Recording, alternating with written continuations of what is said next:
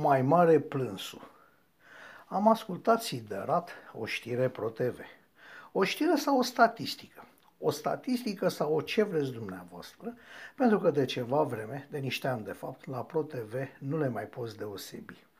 Am ascultat așadar o știre statistică, una care spunea că în urma unui studiu de piață făcut de cineva, persoanele sub 35 de ani parcă se informează în special din online, iar cele peste 55 de ani în special de la TV.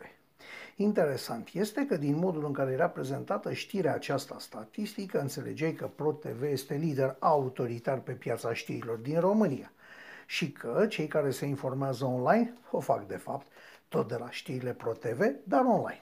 Cine o fi gândit astfel? Nu știm, dar dacă nu a făcut-o din greșeală, atunci e de rău.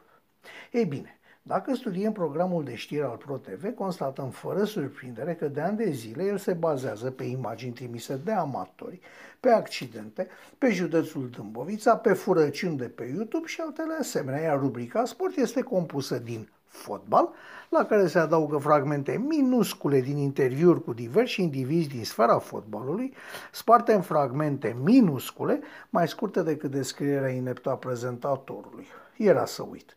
Tot la sport mai sunt băgate și niște rahaturi ciupite de aici de acolo cu câini savanți, pisici pe plăci de surf și nelipsitele curviștine dispuse să-și arate cele mai intime părți proaspăt siliconate.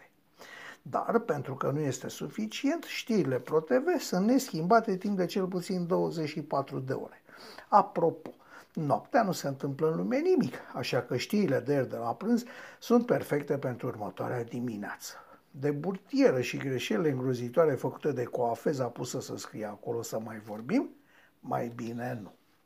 Concluzia este că în ziua de astăzi, când important nu este să faci, ci să te lauzi cu ce ai putea face, dacă ai putea, ai fi lăsat, te-ar duce capul, etc., ProTV-ul, după ce a pierdut mulți oameni, după ce a ajuns la nivelul unei televiziuni locale, încercă să ne păcălească spunându-ne ce ar putea face ei dacă n-ar trebui să muncească, dacă i-ar duce capul, dacă ar mai cumpăra câte o știre și nu ar trăi numai din gratuitățile internetului.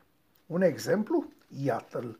În SUA, forțele de ordine se luptă cu protestatarii de zici că e război civil, iar ProTV-ul ne dă știri cu ursule salvați și sportive plecate la cumpărături.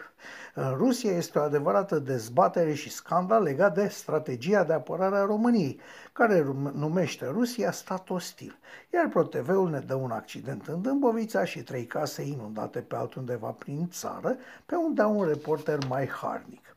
Crede cineva că ProTV Online rupe gura târgului? Astăzi, când există atât de multe surse de informare independente, să fim serioși. Acest post TV, care pe vremuri făcea istorie, a scăpat de profesioniști și a rămas cu murăturile care nu-și găsesc de lucru prin alte părți. Emisiunile sunt din ce în ce mai slabe. Filmele sunt în reluarea reluării, știrile nu depășesc nivelul fierbinți TV, dar ei se laudă în speranța că vor obține ceva de la un posibil viitor patron. Mare păcat că au ajuns să trăiască cu gândul la pseudo-sondaje de piață. Mare păcat că a fost distrus un post de televiziune de mare calitate. Mare păcat că s-au dispersat în cele patru vânturi profesioniști adevărați. Mare păcat că în conducere cineva ne crede în stare să mai urmărim filme cu pumni în gură, supereroi sau lași fierbinți la a zecea lui reloare. Dacă postul ar dispărea acum, nici n-am băgat de seamă. Așa crede un om de pe stradă.